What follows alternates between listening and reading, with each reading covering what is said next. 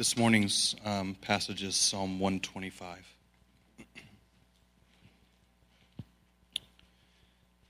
Those who trust in the Lord are like Mount Zion, which cannot be moved, but abides forever.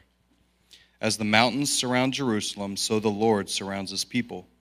From this time forth and forevermore, for the scepter of wickedness shall not rest on the land allotted to the righteous, lest the righteous stretch out their hands to do wrong. Do good, O Lord, to those who are good, and to those who are upright in their hearts. But those who turn aside to their crooked ways, the Lord will lead away with evildoers. Peace be upon Israel. So we are in Psalm 125, and I hope that you've turned there with me. If you haven't already, please do so. We're going to spend the remainder of our, our time in Psalm 125. Uh, in spite of Scott's threats that he would read a different psalm this morning and see if I could put something together from that, uh, I'm glad, I'm relieved. Uh, we do have some notes to work through from Psalm 125. I hope you join me there as well. Uh, in the past few weeks, we've been working through this series entitled Songs for the Journey, a study through Psalms 120 through 134. These psalms are a collection of psalms that are known as the songs of ascent, uh, songs of approach to the Lord for worship. In the past few weeks, we've been um, working through Psalm 123, 124, and now 125. Now, what's interesting is the Psalms that build toward Psalm 123 are Psalms that increasingly are looking for help. They're looking for the Lord, they're looking for rescue, okay? So that by the time we got to 123, we have this cry Have mercy on us. O Lord, have mercy on us. Then, in Psalm 124 that we looked at last week, we have the Lord who has been merciful to his people. And Psalm 124 looked back upon that mercy and confessed that the Lord's rescue has been seen in the past. So it's a psalm of thanksgiving. It's a psalm of relief. It's a psalm that looks to the Lord and sees that where they have cried in the past for mercy, the Lord has had mercy. Now, by the time we get to Psalm 125 this morning, we have a psalm that instead of looking back, it looks forward.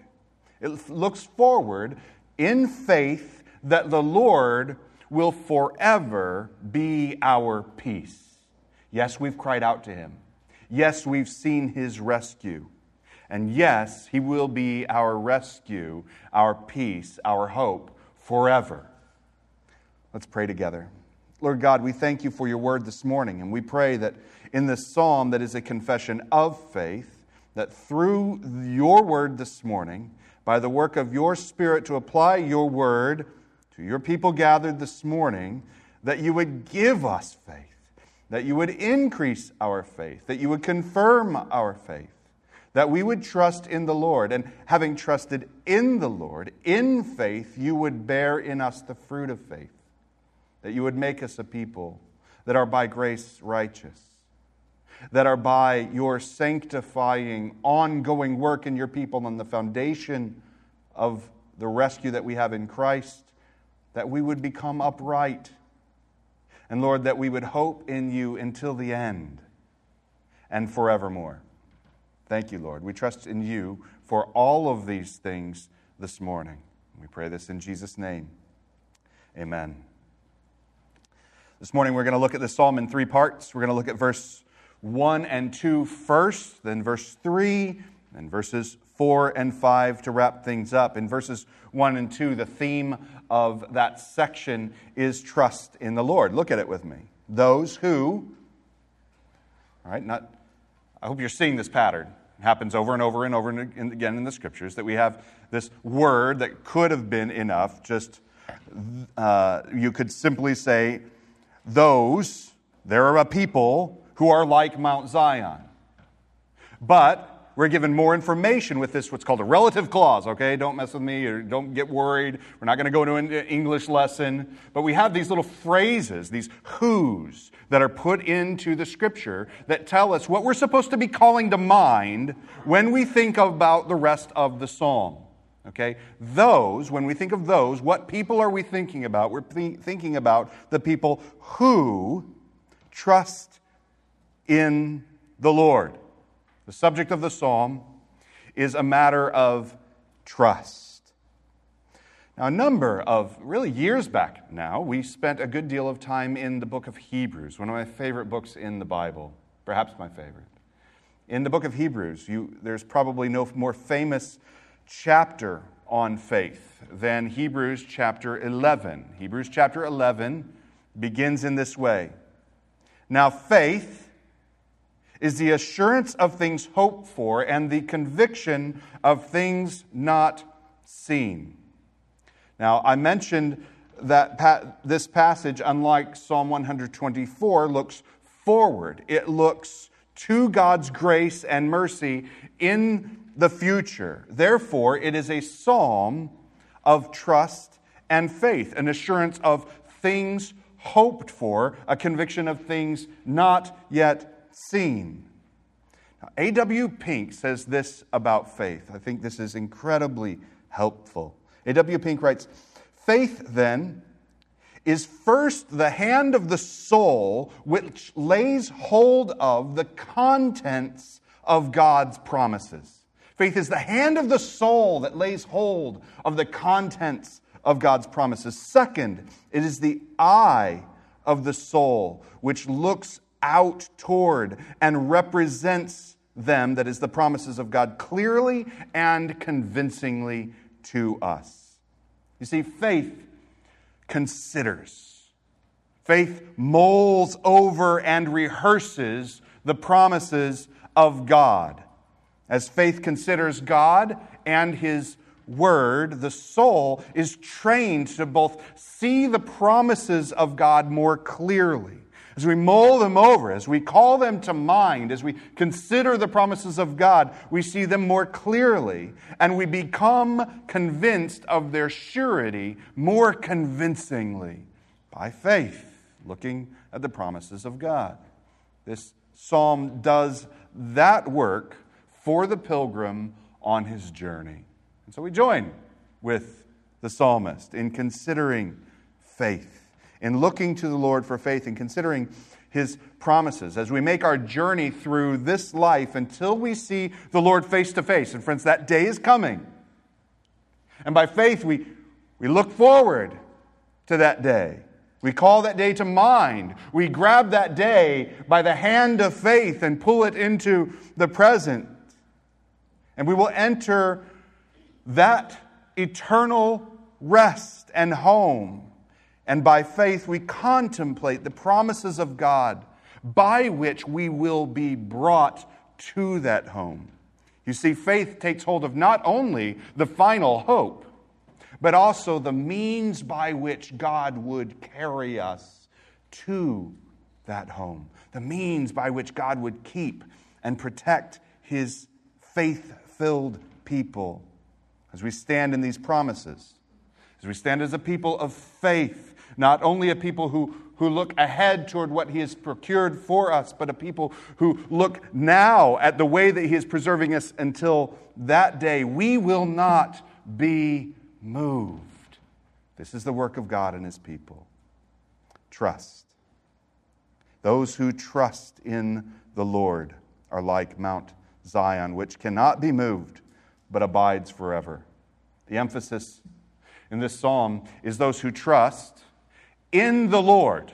Okay? Before we get too excited about those who trust, before we get too, too excited about our faith and begin to think that what we need to do is we need more faith. Because what we begin to do is we have faith in our faith.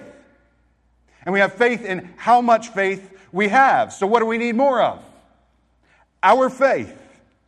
No. Our trust is in the Lord. What do we need more of?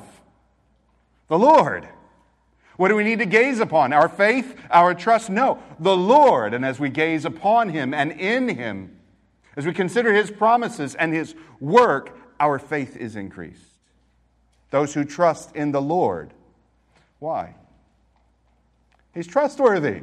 Simple answer. He is the one who surrounds his people.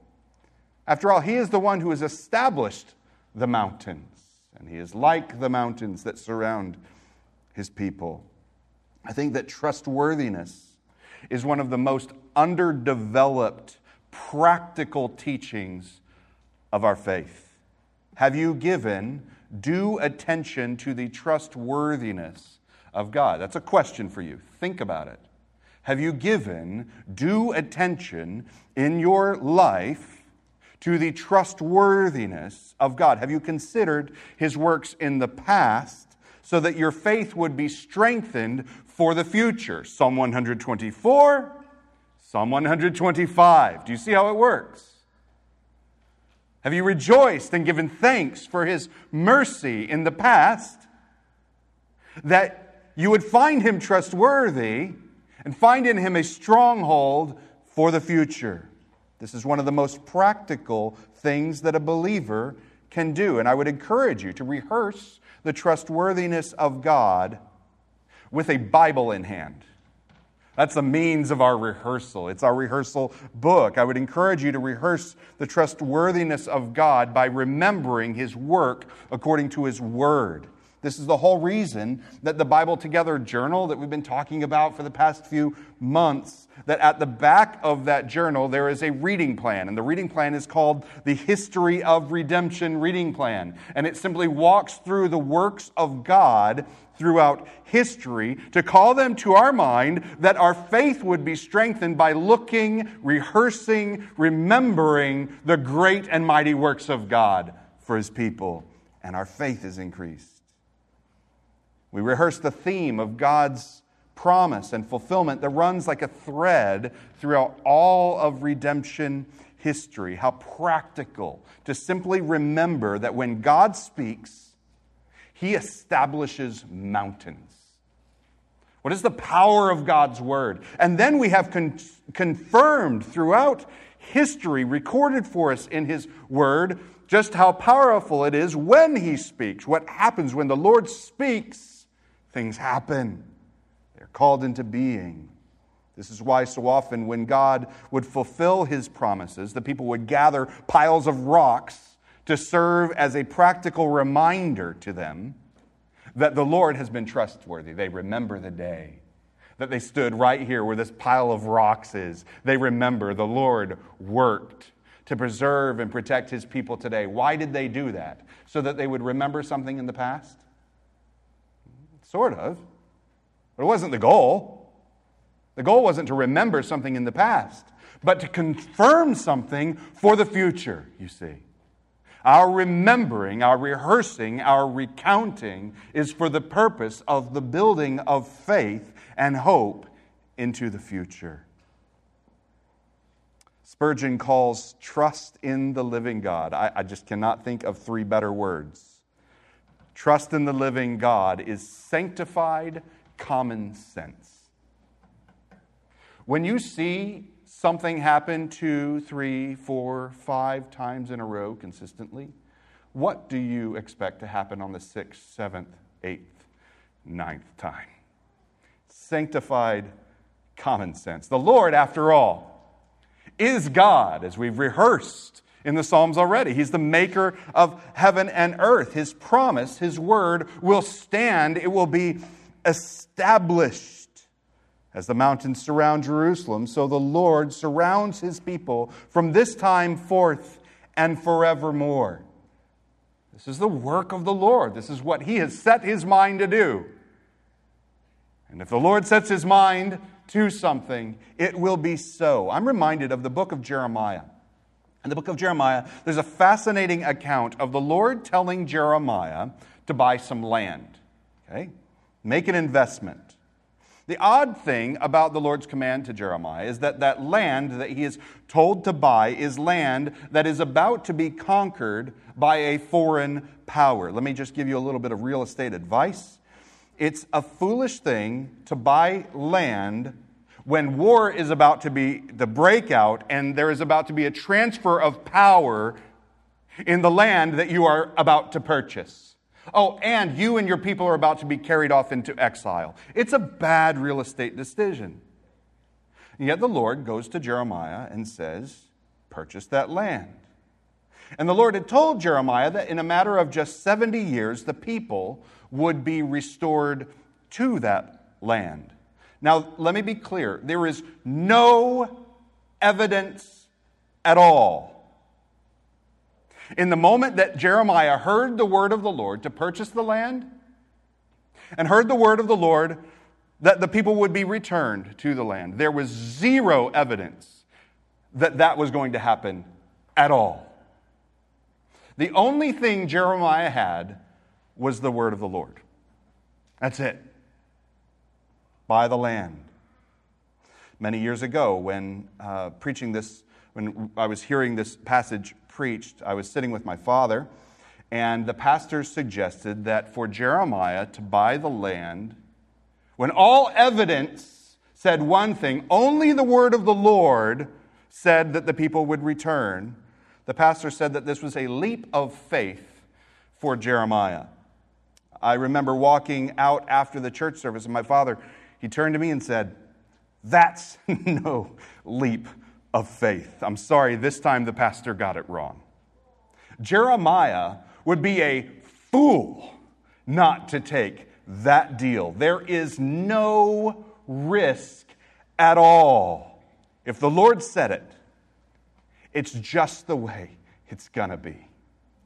All evidence aside, the word of the Lord standing on one side of the scale alone. No risk at all. Jeremiah bought the land.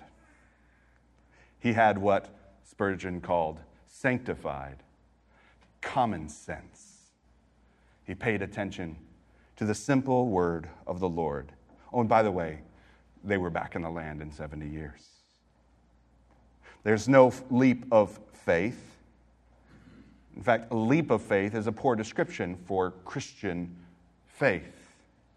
Faith is standing firmly with both feet in place, anchored to a rock that comes in the form of the promise and presence of the Lord Himself. That's not a leap. In fact, you're not supposed to go anywhere, but stand there where the Lord has come to you by His word and not move. Be steadfast. Be patient, be long suffering, endure in that place, no matter what may come. And friends, in that place, we're told, there are mountains on every side that are the presence of the Lord. Whether or not you can be moved depends on the ground that you're standing on. Because the person of faith, the one who trusts in the Lord, isn't going anywhere the believer stands on the mountain of the Lord. The passage says that he cannot be moved. Verse 2 if it had not, as the Lord surrounds Jerusalem, so the Lord surrounds his people from this time forth and forevermore. Again, Charles Spurgeon, so helpful in this psalm this week. He says, So the people of God can neither be moved passively nor actively by force from without or fickleness from within. I'll be honest, I'm not too terrified of the things that are around me. I know who to be afraid of. It's me. I am the greatest enemy to faith. No enemy may destroy us from without, but no sin may overthrow us from within. We are the forever people of God because of the sure work of Jesus Christ to overthrow the enemies of God, both without and within so that only grace remains for the believer in Jesus Christ.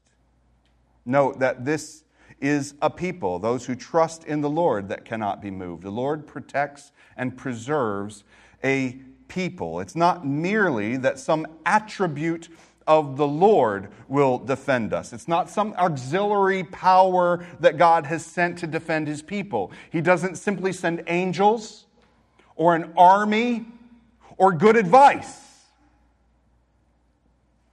It's the Lord, the very Lord, maker of heaven and earth, who is present to protect his people. If we are surrounded by the Lord Himself, then no harm can come to us except the enemies defeat the Lord Himself.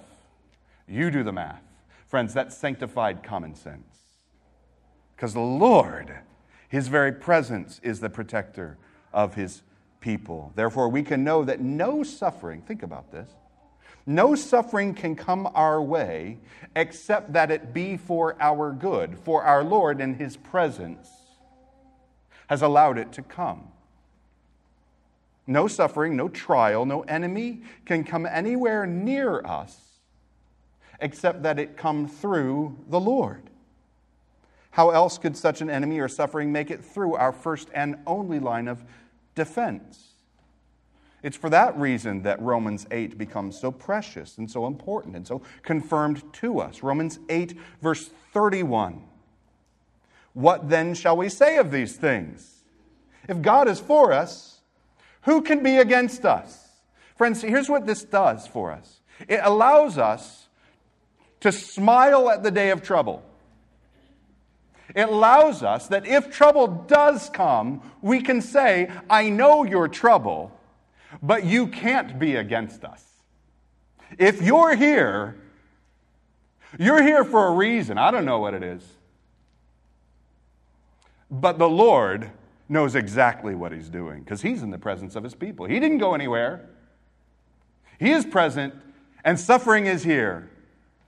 Romans 8 28, and we know that for those who love God, trust, faith, all things work together for good for those who are called according to his purpose. He has a purpose for his people.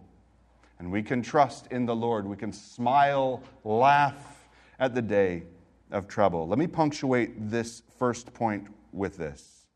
We can know this that for the people who trust in the Lord, nothing comes our way for any other purpose than that God would redeem his people.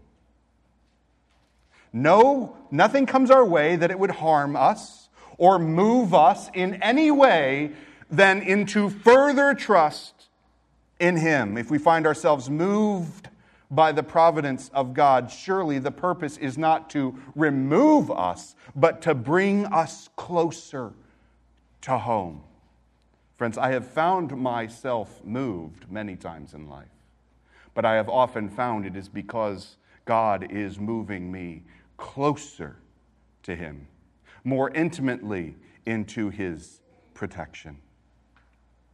There's cause for confidence in trust, and this is where the psalmist goes in verses 3 and 4 of the passage For the scepter of wickedness shall not rest on the land allotted to the righteous, lest the righteous stretch out their hands to do wrong. There's a very simple logic to this passage. The Lord is the singular ruler of the people who trust in him. There's no other Lord available. It is for this reason that the Lord protects his people from the rulers of the world, because he alone is their ruler. As we'll consider again in just a moment, this psalm is written to a people with a very particular promise, a, a particular covenant promise. The Israelite people settled in Israel and Judea, settled in Jerusalem for the worship of the Lord. This psalm is written for that people. If they, together with their kings and the, their people, would trust in the Lord according to the covenant of God, both to keep the commands as they are written in the law and to turn to Him in repentance as exemplified in the sacrificial system. These two parallel realities, both obedience and repentance, the Lord would keep them in the land, the land of Israel, a land, a land reserved for the purpose of obedience and repentance. Insofar as the king and the people trusted in the Lord, according to this promise, they would never be removed from this land, and it would serve the Lord and his purpose for his people. But if they failed to trust in the Lord, and friends, this was part of the promise that would stand firm, this was part of the covenant that God made with the people. If they failed to trust in the Lord, both in obedience and in a failure to return in repentance, they would be judged and removed. Now, it's difficult to read this psalm with the perspective of biblical history. You see, we know something of what happened.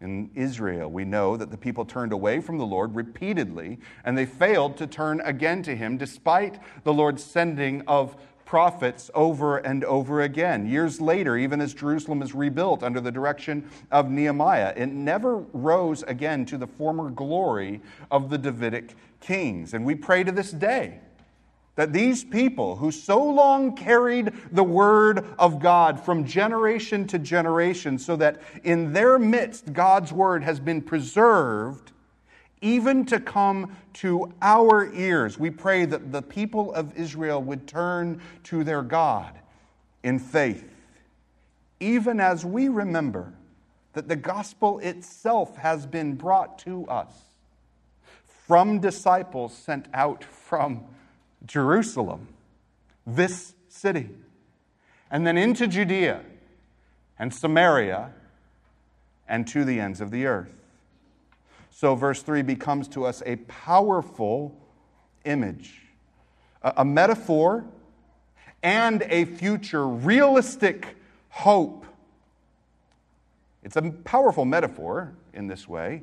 Today, in the age of grace, having seen Jesus the Messiah and having been sent to the ends of the earth, God has made his residence on the earth, not in a city, but in a people.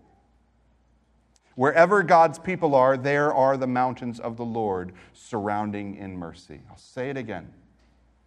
Wherever God's people are, according to the very gift of the Spirit of God Himself, wherever God's people are, there the mountains of the Lord are surrounding in mercy. When the enemy assaults, we must rest assured that the Lord surrounds his people. When we're assaulted by an enemy, we make pray on the grounds of this verse. Lord, we, we can't be moved. We are your people. We're not going anywhere. We're going to stand where you are. And we're going to trust in your mercy. When the enemy presses in on us, where does such trial and oppression drive us? Trial and oppression difficult sufferings press in on the people of God. The question is will we fit and rage?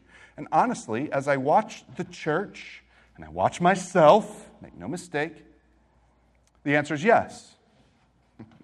We're going to fit and rage. Will we devise and scheme?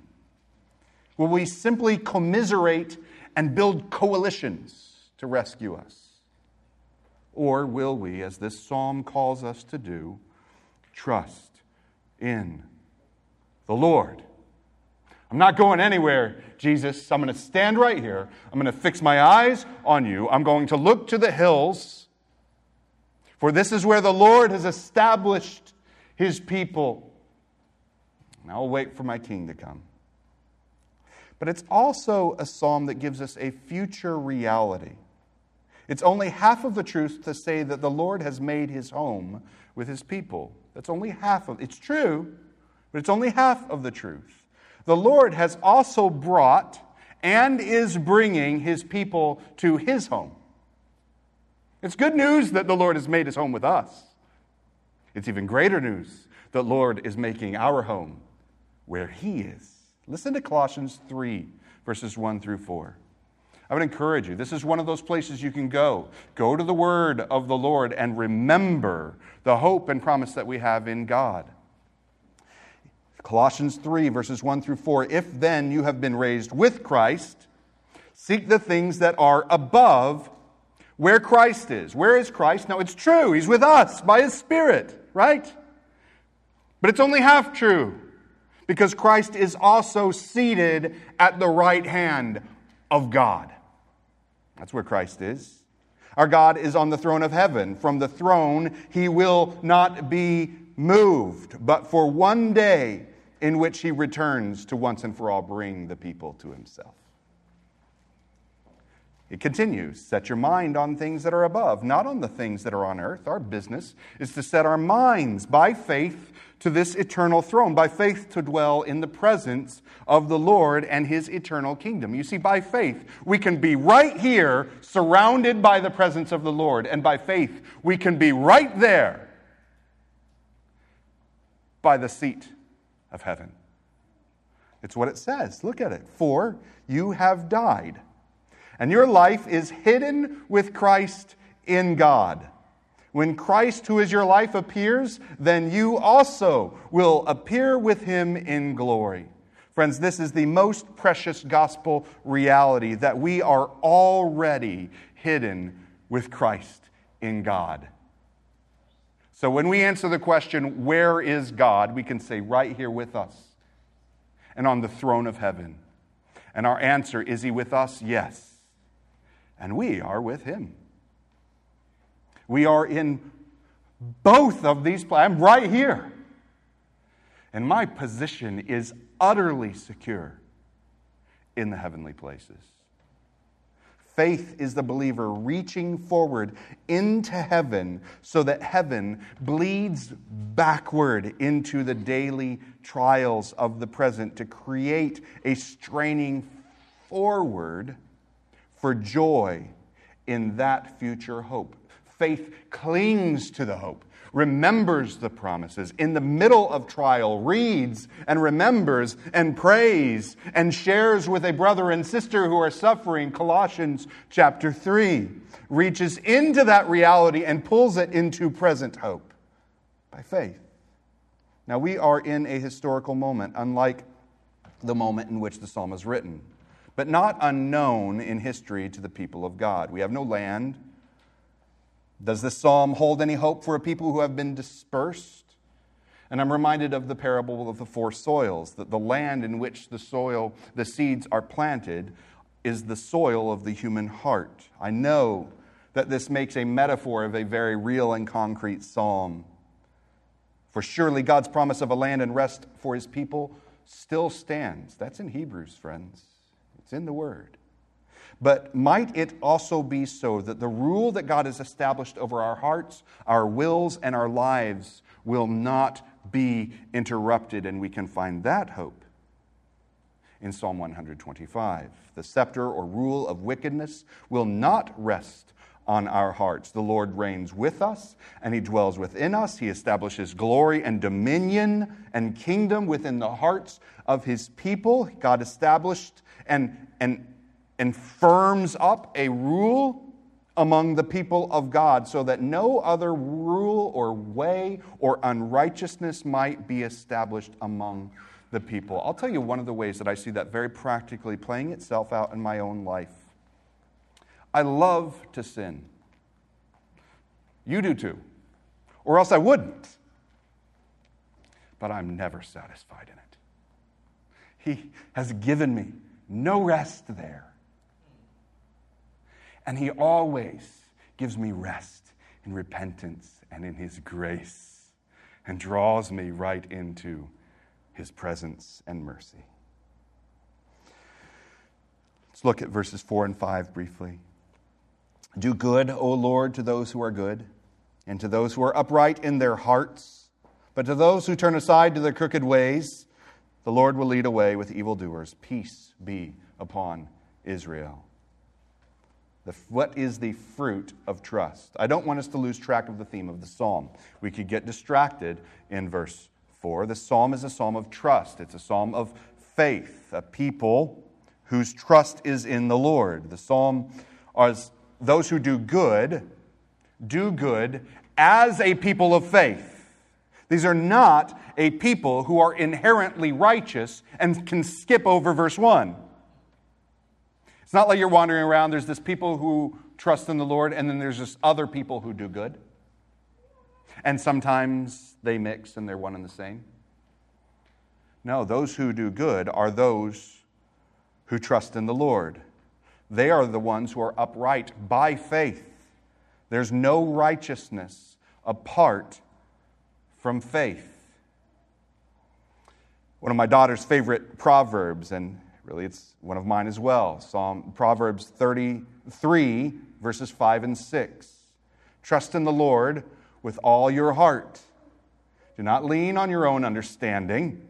In all your ways, on all your ways, in all your walk, in all of your decisions, in all of your life, acknowledge Him, and He will make straight your paths. Trust in the Lord. Do not lean on your own understanding. It doesn't lean on our own will. It doesn't lean on our own desires. Faith is a submission of our will and desires to a revealed purpose, a foreign way, a way not known to ourselves inherently, but gifted to us by grace, a new way of seeing and a new way of walking, a way of faith. It's an acknowledgement that the way of the Lord that we discover is a better way than mine by nature. A straight path that we walk in by faith is not necessarily, a straight path is not necessarily a path in which you will not find trouble. A straight path is a path that is clear and without deviation. On the straight path, we may find trouble, but we know which direction to walk. And we know who is with us as we do so. It's a path that's marked out for the travel, traveler that we might not stray from it, that the traveler might continue on in that way. The psalm begins with trust, and then it continues in verse 4 with those who are good and upright. Friends, it begins with trust because goodness and uprightness a love of a new way is the consequence of faith in the life of the believer. We've dwelt upon that which is good, a new Lord whose way is beautiful. I'm remembering the Sermon on the Mount and our time there. The Way of the King, we entitled that series. We consider the way of the King and we say, that's a better way.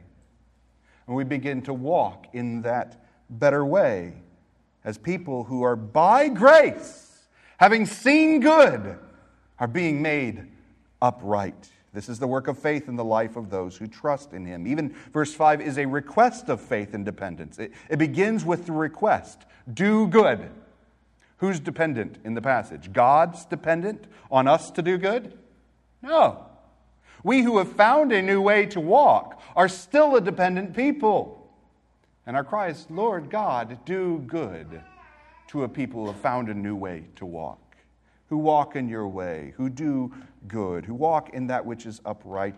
There are those who turn aside to their wicked ways, the ways that they walk are their ways. They are not the ways of faith. Friends, that is so important. It gives us a glimpse of what faith versus disobedience look like? You see, it's not obedience versus disobedience, it's faith versus faithlessness. The question is in whom is our trust? It's for that reason that the definition that we often go back to of what sin is is sin is our shaking of our fist at God saying, On my own, I can live. I know a way, I have an appetite, I have a desire, and it leads me down a path, and I think it's good. God. But the one, and walk in often disobedience, but the one who has treasured the Lord in faith says, Oh, I had a way. And I still have a foreign desire, a, for, a way that is foreign to God. But I've seen you my hope and my trust is in you. And so I'll walk in it. There's also a warning in this passage, very briefly. There are those, there are really only two ways to live, only two ways. There's the way that has the Lord as king and protector, and there is a way of self rule, self governance, self righteousness, and self protection. W.H.J. Page, a commentator on this passage, says this Some persons are like the sand, ever shifting and treacherous. All of these ways that the scriptures describes those who wander off after their own way. Some are like the sea, restless and unsettled. Some are like wind, uncertain and inconsistent. Believers are like a mountain, strong, stable, and secure. To every soul that trusts him, the Lord says, Thou art Peter. You are a rock, for I have established you on me. And we're not going anywhere. This is what it means to remain steadfast in the protection of the Lord. We live in such a confusing moment in history, uh, a confusing moment in the history of the church, confusing moment in history, particularly in Western culture. We live not only in a world that seems to be changing, but in a nation particularly the United States, that is, seems so very confused. We live not only in what is increasingly a, what looks like a key moment in history, but an increased moment of increased rhetoric in a historical moment in our own nation. Brothers and sisters, hear this. This psalm gives us a song to sing. We have not arrived, and we will not arrive until we arrive at the worship of our Lord. This is our only hope. Every other word, every other bit of rhetoric sits on one side of the scale. Every other hope, every other way, on one, every other way on one side of a scale, and then there is the way of the Lord and the word of the Lord.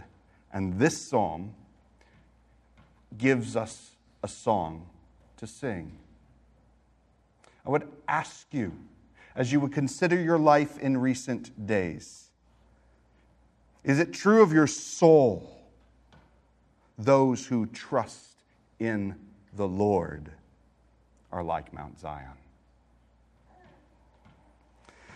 I'm reminded of Mount Zion, there's something that happened there.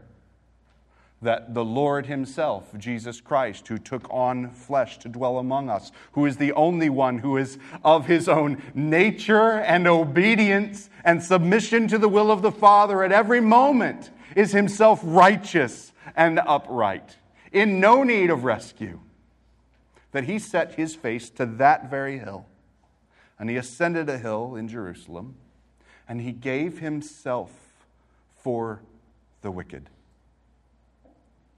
That all who by nature are other, you and I, might be forgiven, saved, established, and surrounded.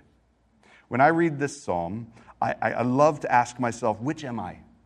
Am I in verse 4 or am I in verse 5? Am I those who do good or am I those who turn aside to wicked ways? And Jesus hanging on a cross answers the question. We are verse 5. We are those who have turned aside. Only by his death on a cross, only by his taking the just punishment that is laid out in verse 5, might we be transferred to those who are in the protection of our God. Only by his forgiveness and grace. And so I would call you to that faith. We know that he not only ascended a hill, he ascended into the heavenly places.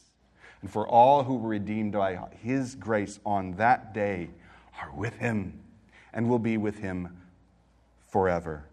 We worship a risen king. His throne is in the heavens, and his rule stretches to every corner of the earth. Our hope and our joy is that his rule has touched our hearts, and he's established us as his people and we as a people confess to the Lord, Lord, this is good.